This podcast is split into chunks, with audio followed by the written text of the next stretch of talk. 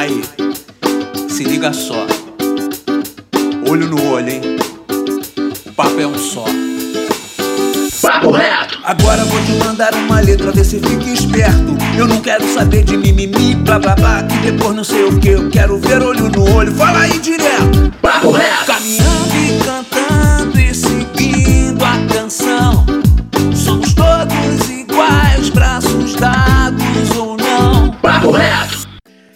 Fala, meu querido e minha querida, meu consagrado e minha consagrada, nosso jovem brasileiro. Hoje não tem dois papos, hoje não tem papo torto, hoje tem papo reto, nosso maravilhoso podcast promovido pelo Instituto Reação. Nesse podcast vamos abordar o seguinte tema: Viver de esporte é possível? Parte 2. Há duas semanas, convidamos duas pessoas, o professor Rodrigo Feijão, que é professor de judô, e a Ana Clara, aluna da UB5, que almeja a carreira de atleta dentro do jiu-jitsu. E eles falaram um pouco sobre a vida e os desafios que eles tiveram e ainda têm para chegar nos seus objetivos. Desta vez, convidamos duas pessoas. Um deles foi atleta de alto rendimento e o outro é uma revelação, que ganhou medalha de bronze nos Jogos Pan-Americanos de 2019 e vive integralmente do esporte. Quem vos fala é o Pedro Aurélio, educador do Instituto Reação. E vamos construir esse debate junto com os nossos mediadores, que são os educadores do Instituto. Gilson Jorge. Fala, Gilson! E aí, galera, tudo bem? Estamos aqui hoje para construir essa segunda parte do nosso papo sobre viver de atleta, que tem tudo a ver com a reação. Isso aí. E a Mariana Barbosa. Fala, Mary. Olá, pessoal. Prazer estar aqui com vocês. Muito curiosa para ouvir as histórias de Lapa e Juninho. E agora nós temos os nossos convidados, que são o coordenador da Escola de Judô e ex-atleta de alto rendimento, Carlos Lapa. Fala, Lapinha. Ô, oh, fala Pedro, Mariana, Gilson, Juninho Bomba. Estamos aí para bater esse papo maravilhoso. Isso aí. E o atleta Juninho Bomba. Fala, Juninho. Opa, boa tarde. Fala, Sensei. Tamo junto aí. Bora agregar conteúdo aí. Isso aí. Sejam muito bem-vindos. E quem vai começar a mandar o papo agora vai ser a Mariana. Começa mandando papo, Mary. E aí, pessoal, eu vou começar mandando papo pro Sensei Lapinha. Lapa, a gente passou a tarde toda aqui vasculhando a sua vida de atleta e descobrimos uma foto sua aqui, ó, no site Judô Carioca você na sua primeira viagem disputando lá na cidade de Itabuna. Isso é real, Lapinha? Pô, Mariano, pô, você foi lá na década de 80. Aqui não passa nada, Lapinha. Então conta pra gente um pouquinho da tua trajetória como atleta. Pô, minha trajetória de atleta é, é bastante interessante. É, realmente, essa foi a primeira viagem da minha vida. Foi para Itabuna, inclusive a cidade da minha mãe, onde minha mãe nasceu. E eu acho que aí que começou minha trajetória como atleta. Aí depois eu fui crescendo, crescendo mais um pouquinho. Aí me tornei juvenil, que na época, falava juvenil, agora é sub-18. E depois que cheguei no adulto, tem bastante na minha vida, mas é, uma, é um tema que eu não gosto muito de tocar, mas infelizmente eu não posso deixar passar em branco, que foi a parte política que existia na minha época de judô. Eu não vou citar nome de presidente, que eu acho que já passou, passou, mas foi uma parte bastante conturbada na minha carreira. Infelizmente fui bastante prejudicado porque eu não era um garoto que eles gostavam na época tinha um grupo deles lá que eles gostavam, que tinha interesse até político em, em, em A e B, mas é uma trajetória bastante interessante. Eu faria tudo de novo, acho que não deixaria nada para trás, eu faria tudo de novo para viver o que eu vivi. Mas foi uma trajetória bastante legal e daqui a pouco a gente conta mais alguma coisa, algumas algumas curiosidades. Opa, estamos curiosos. E você, Juninho? Conta um pouquinho pra gente como que tua carreira de atleta começou e o que, que você já conquistou até aqui. Eu tenho 20 anos, né? E sou filho de professor. É, meu pai é Jefferson Luiz dos Santos, eu sou Jefferson Luiz Santos Júnior. E meu pai é policial militar aqui no estado de São Paulo. E ele abriu um projeto social pela polícia para atender as crianças carentes, né? Aí eu ingressei no, no projeto social dele desde os dois anos de idade. Tem até foto minha aprendendo a andar no tatame. Aí é, esses dias eu até achei, achei, me emocionei bastante até com a foto. E eu nunca levei o judô muito a sério quando era pequeno, né? Mas sempre ia para todas as competições possíveis. Até um dia que o meu irmão meu irmão mais velho, Nicolas Felipe, ele fez uma viagem para um Pan-Americano na Disney. Daí, tipo, eu olhei assim e falei, caraca, é tudo que eu quero. Treinar judô e viajar pra Disney. Aí, desde aí, então, eu comecei a pegar firme, treinar cada dia mais forte, me desenvolvendo mais e mais e galgando aí, de pouquinho em pouquinho, tudo que vem, que vem recolhendo aí.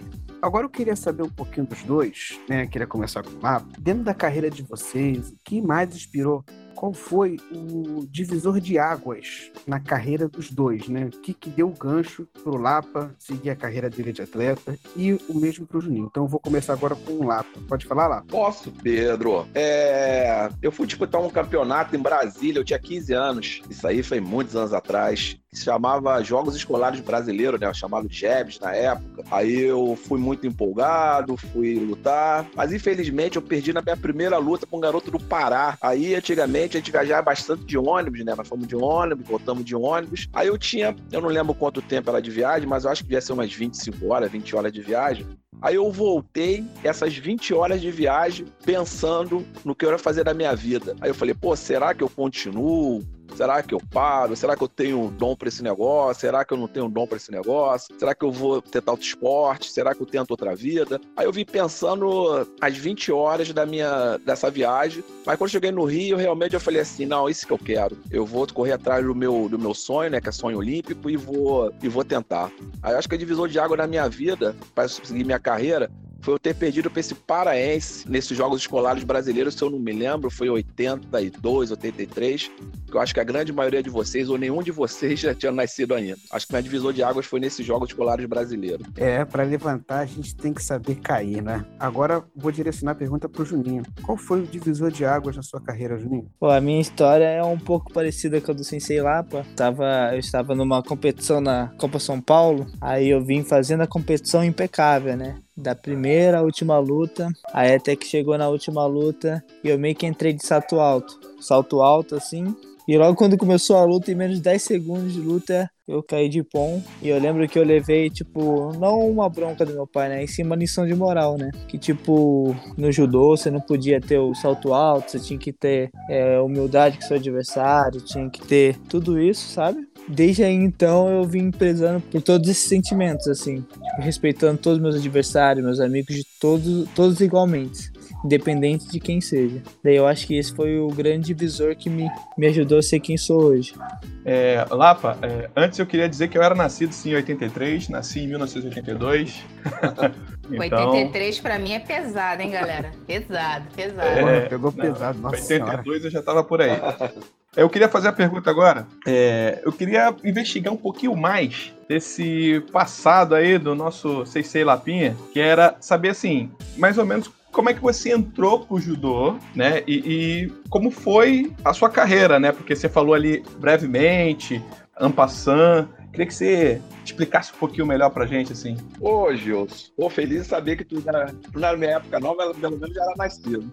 A minha, a minha entrada no judô foi um pouco diferente, eu acho, de, de, da grande maioria, porque é, minha mãe levou meu irmão, meu irmão é dois anos mais velho que eu. Minha mãe levou meu irmão no médico. Meu irmão era um garoto muito agressivo. Naquela época ele usava aquelas botas ortopédicas, ele explicava os colegas nas, na escola, brigava com todo mundo, na rua. Meu irmão era um garoto bastante agressivo. Aí minha mãe levou ele no médico, aí o médico indicou o judô pra minha mãe. A minha mãe, pô, vai fazer luta, vai ficar pior ainda. Aí a médica falou pra minha mãe: não, não, pode deixar que ele vai acalmar, ele vai ter disciplina, ele, o professor vai dar umas lições legais pra ele, ele vai crescer bem. Só que onde que eu fazia judô, na Gama Filho, a saudosa Gama Filho que acabou, infelizmente, só podia entrar no judô com oito anos. O meu irmão tinha oito anos, eu tinha seis. Aí ele fazia o judô na Gama Filho, e eu ficava olhando, sentado no banco lá com a minha mãe. Ele ficava fazendo os golpes lá dentro, eu ficava fazendo o gesto lá fora, rezando para ter oito anos. Aí quando teve, quando eu completei oito anos, faço aniversário em maio, dia 6 de maio, não me lembro, acho que uma semana depois minha mãe colocou no judô. Aí daí pra cá foi.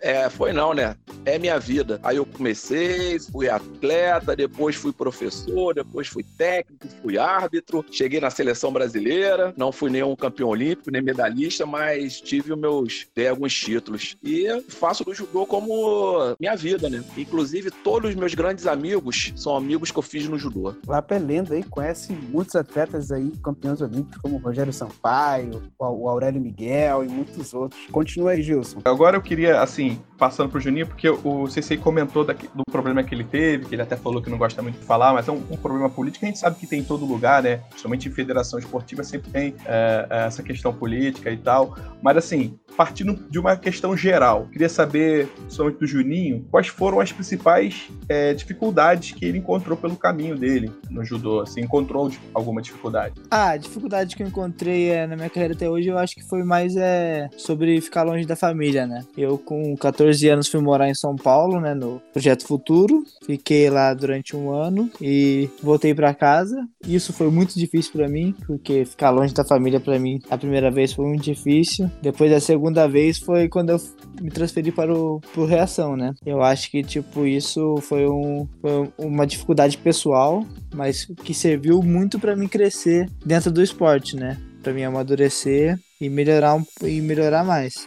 Juninho, no, no último podcast que a gente falou um pouco sobre essa questão da vida de atleta, a Ana Clara, né, que é a menina que está começando a galgar, né, a sua carreira de atleta, ela falou um pouco da dificuldade de se manter, né, a questão de, de manter a alimentação, os treinos, o transporte de um treino para o outro. Papo reto! Eu ajudo num projeto social aqui na Rocinha, né? E assim, eu ganho, assim, dinheiro que não é lá essas coisas, mas é só um dia na semana, mas dá pra pelo menos eu ter a passagem e a alimentação mais ou menos, assim. E como eu terminei o curso de inglês, é, tem duas meninas que eu ajudo elas na escola, né, com inglês e já consigo tirar uma renda um pouquinho, pelo menos para eu comprar algumas coisas ter o dinheiro da passagem para eu poder manter a rotina de treinos. Papo reto! Então eu queria que você falasse um pouquinho quais são as ferramentas, né, que você dispõe hoje para que você possa viver de esporte. Graças a tudo que eu venho conquistando, né, que eu conquistei até hoje, eu pude ser selecionado para fazer parte da, da Força Aérea Brasileira, né? Eu sou contratado, sou militar e tô ingressado na, na Força Aérea e eu luto por eles daí. Então eu recebo meu salário por eles isso, tipo, facilita muito minha vida, porque como vira é, funcionário público, eu sei que vai estar tá lá meu dinheiro e pronto para mim é investir no meu, no meu corpo, investir no meu esporte, para mim é melhorar meu rendimento cada vez mais. E isso foi para mim uma das melhores coisas que aconteceu. E graças a Deus eu tive meus pais que sempre me apoiaram, né? Sempre investiram em mim por mais que não tiveram tantas condições, mas sempre vendo investindo em mim. Então, do ponto de vista de dificuldade, assim, tipo, foi difícil no começo, mas conforme foi vindo, foi facilitando cada vez mais. Sim,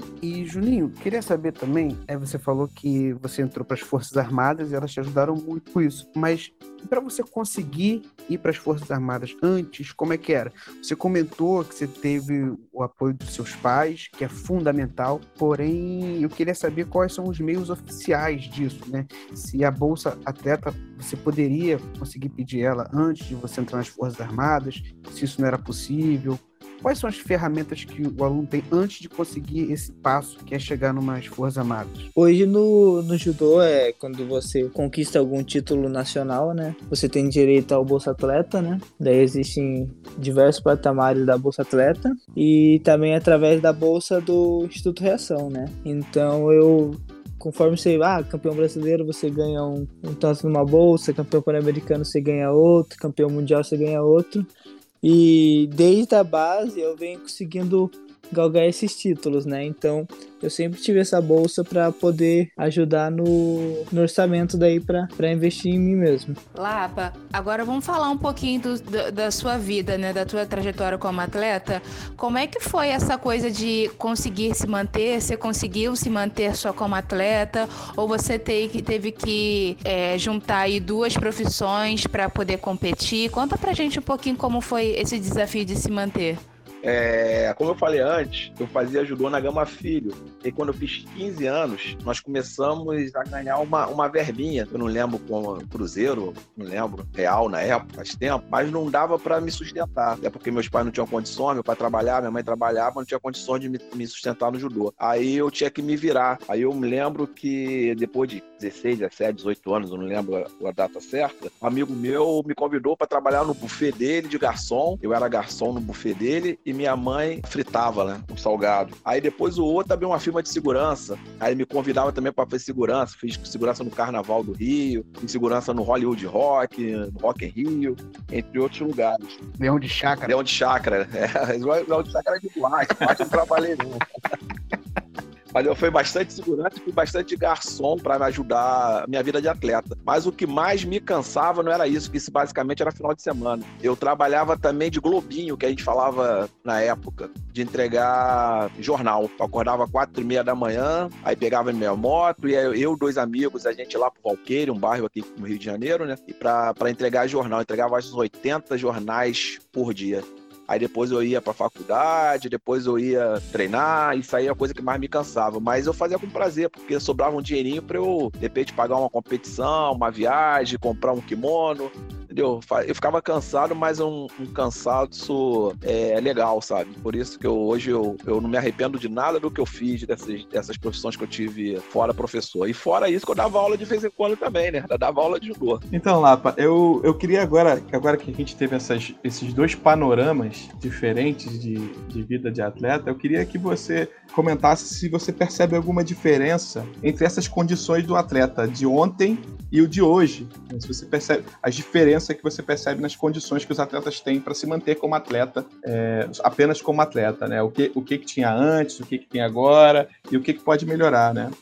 Ah, eu acho que as condições são, são bastante diferentes do, do atleta antigo pro atleta de hoje. Mas eu acho que é porque são, é, vivemos época diferente. A galera tem mais oportunidade, antigamente tinha menos oportunidade, mas nada de saudosismo, não. Eu acho que cada um na sua época, inclusive tem até uns amigos que falavam, pô, se tu nascesse hoje, tu ia ser campeão, não sei das contas. Eu não penso muito assim, não. Eu acho que cada um tem que aproveitar a sua época. E você falou também, eu acho que faria para melhorar, eu acho que eu abriria não sei se a federação ajudando, confederação, prefeitura, não sei eu abriria muito mais centro de, de lutas espalhado pela cidade, pelos subúrbios, pelas comunidades, pelos interiores da vida aí. Eu acho que falta muito isso. Centro de luta de judô, sabe? Hoje em dia não tem muito lugar para fazer judô. E eu acho que ia aparecer muito mais Juninho Bomba por aí se abrisse mais centro de, de luta de judô. e, Juninho, o que, que, você acha que pode melhorar dentro, do, no caso do ambiente do, do judô, dentro do Brasil? O que, que pode ser feito para melhorar as condições dos atletas, atualmente? Ou se você acha que já é suficiente? Ah, sempre tem algo a mais para melhorar, né? Mas eu acho que uma coisa que melhoraria bastante seria mais competitividade entre os atletas, né? Entre os atletas do Brasil mesmo, né? Porque muitas vezes os atletas da seleção brasileira lutam lá fora, faz muitas competições lá fora e não fazem aqui dentro do Brasil. Não dizendo que tem que fazer aqui no Brasil, mas dizendo que, tipo, para ter mais é, competições é, entre os atletas mais fortes. Tipo, a seleção A, B e C, muitas vezes nunca lutar, é, não lutam no ano entre eles. Eu acho que tipo deveria ter essa, esses combates justamente para evolução, né? Porque o único jeito de evoluir seria lutando um com o outro, né? Para desenvolver cada vez mais. Eu acho que seria mais isso mesmo. Juninho, é, no outro podcast que a gente fez também, uma questão que apareceu também era sobre as lesões, né? O quanto que elas marcam e, e, e, dificultam a vida do atleta e elas são e elas acontecem, elas são comuns, né? É, não sei se você já teve alguma lesão ou se você conhece algum atleta que, que trabalha com você que teve é, alguma lesão. Se você pudesse contar um pouquinho pra gente, se é, se você já teve, se esses atletas que você conhece é, conseguiram retornar à carreira de atleta. É, ah, eu tenho um exemplo dentro de casa, né, que é meu pai. Meu pai sempre foi judoca, ele competia profissionalmente também, né? Ele teve que operar os dois joelhos, o menisco, e desde então ele nunca mais teve o mesmo joelho, né? Mas com a determinação ele conseguiu ser um bom técnico e criando uma boa geração de atletas, né? Criando o Alex Pombo, eu, meu irmão, Michael Marcelino, vários atletas. E no meu caso eu já tive eu lasquei o menisco do joelho direito e como eu era muito novo, eu não precisei fazer cirurgia nenhuma. O menisco regenerou sozinho, só com repouso e fisioterapia. E eu acho que tipo toda lesão tem que ser levada a sério, independente de qual seja, porque é, nós trabalhamos nosso corpo hoje, é o material mais importante, né? Então, se nos levar por nós mesmos, não, não tem quem vai zelar. E você, Lapa, já teve alguma lesão? Ô, Mariana, eu, eu, graças a Deus, eu tive pouca. Não tive muita, muitas lesões, não. Mas as poucas que eu tive na, na minha carreira, eu levo pra minha vida hoje, porque acho que na época a gente não cuidava muito. É, machucava o joelho, o cara bota gelo e tá bom. Bota, toma uma injeção, tá bom. Aí hoje eu, eu vou dirigir mais de duas horas, eu sinto o joelho, sinto as costas. Vou dar uma corridinha, o tornozelo dói. Vou fazer uma flexão, o ombro dói, estalo o braço. Mas acho que a gente se cuidava pouco, mas eu nunca tive, nunca operei nada, mas hoje eu levo o peso do, dos bombos que eu fazia de joelho, sinto muito, muita dor hoje em dia quando, quando eu faço algum tipo de atividade física. É, assim, você como um homem negro dentro do, do esporte do judô, né, a gente vê que é o esporte, querendo ou não, começa aí no, na, na parte mais elitizada da, da nossa sociedade, a gente consegue ver um contraste, né? Tem poucas pessoas negras é, praticando o. Tinha, né? Acho que tinha mais na sua época, né? Não sei se eu tô falando besteira aqui, você pode falar melhor que a gente. E aí queria saber como é que foi isso, assim, essa, essa coisa que você falando do racismo e tal. Se você quiser colocar também alguma coisa nesse sentido, né? É, eu acho que eu tenho. Inclusive, uma vez o Flávio me perguntou: Pô, Lapinha, tu já sofreu algum preconceito? Eu falei: Pô, Flávio, se, se, eu, se tu quiser, eu escrevo um livro para você. Eu falei assim, brincando com ele, mas eu, eu levo isso é, bastante que meu pai me passou, sabe? Meu pai me passava: Pô, nós somos preto, pobre, a gente não mora em comunidade, não, mas a gente mora próximo, nós temos que ser honesto, nós temos que ter profissão, nós temos que ter caráter, entendeu? Eu acho que meu pai botou isso bastante na minha cabeça. E em relação a, a preconceito, eu acho que no judô, realmente, é, já sofri alguns sim, porque você, eu falo preto, né? Negro, preto, para mim não faz diferença, entendeu? Eu acho que eu já sofri, sofri alguns preconceitos, até, pô, maneira de, de, por brincadeira, mas eu senti que era um pouco de preconceito. Mas eu superei, hoje eu estou aí na minha vida, tô, graças a Deus eu tô bem, mas é um assunto que a gente pode bater um papo também, que eu, eu gosto de conversar. Não gosto de falar muito, mas se quiser conversar, a gente conversa também. É um outro assunto aí para um outro podcast. O que, que você acha aí, Pedro? Sim, com certeza. Falar sobre preconceito é um tema de relevância gigantesca. É, então, queria saber agora de vocês dois, para finalizar esse podcast, foi muito legal. E eu queria pedir para vocês mandarem uma mensagem para quem está ouvindo a gente, para o jovem que está ouvindo a gente. É, qual a mensagem que vocês podem dar para quem quer seguir esse caminho de atleta? Eu vou começar essa pergunta com o Juninho. Pô, a mensagem que eu tenho para deixar é que por mais que esteja difícil, a dificuldade significa que você tá no caminho certo. Se tá fácil é porque tá errado. E tipo, muitas vezes para muitas pessoas vão dizer que não é uma motivação, mas ela é uma motivação comigo é que meu pai sempre fala: é bom porque é ruim, seria melhor se fosse pior. Então, tipo, quanto mais difícil, melhor o resultado lá no final. Então acho que essa é a mensagem que eu deixo pra galerinha que tá escutando. E você, Lapa, o que, que você quer falar pro jovem que quer ser atleta, que pensa nessa carreira? O que, que você pode falar para inspirar os nossos jovens? Eu faço das palavras do Juninho as minhas. Não, eu tô brincando, mas o Juninho falou, falou umas coisas bastante interessantes também, mas eu acho que eu nunca desisti do sonho, né? Eu acho que só para finalizar aqui, que eu tenho muita história para contar, eu acho que a carreira de alto rendimento, o Juninho conhece por muito mais país que eu. Ele, esse garoto, eu acho que o Juninho, não é porque tá na frente dele, não. Eu conheço ele pouco pessoalmente, mas tipo, sempre falar bem dele. Eu acho que eu conhecia é, Muriqui na minha vida aqui, sabe? Eu conhecia Muriqui, mas o alto rendimento me fez conhecer cidades, países, entendeu? Conheci, já conheci até o Japão, assim que eu fui lutar lá, que era o meu sonho também de atleta. E acho que só o alto rendimento me proporcionou isso. Eu acho que é nunca desistir do seu sonho, que às vezes o sonho tá mais próximo do que nós achamos que tá. Que isso, hein, Lapa? É. Japão é bem Nutella, hein? Pô. A Muriquina não. O Muriqui é top, cara. Muriqui é raiz, raiz. Pô, eu, hein? É, então, gente, queria muito, muito, muito, muito, muito agradecer ao Lapinha, é, essa lenda do judô, né? E também ao Juninho Bomba, essa grande revelação, tá? Muito obrigado a vocês. Muito obrigado ao Gilson. Muito obrigado a Mariana. tá? Foi muito bom esse podcast. E assim eu vou finalizando mais um podcast Papo Reto. Eles mandaram um papo retaço. E assim termino mais uma edição, mais um episódio do Papo Reto. Alguém tem mais alguma coisa a dizer? Gilson, Mariana, Julinho, Carlos, Papa? Eu só quero agradecer, pô, Mariana, Gilson, Pedro ao Julinho pela essa oportunidade. Eu também. Só quero agradecer por vocês toparem ter participado e também dizer o quanto que vocês são referência, né, para todos os nossos alunos que vão ouvir, todos os nossos alunos que acompanham vocês lá no Reação. Verdade, verdade. Temos que agradecer vocês aí por, por se prontificarem, dar esse tempo aqui pra gente, a gente fazendo esse trabalho que a gente tá, nossos alunos, nesse tempo de crise que a gente tá passando. Obrigado mesmo. Pá, muito obrigado por tudo aí. Agradeço muito pelo convite. Precisar, tamo aí. Lindo, lindo demais.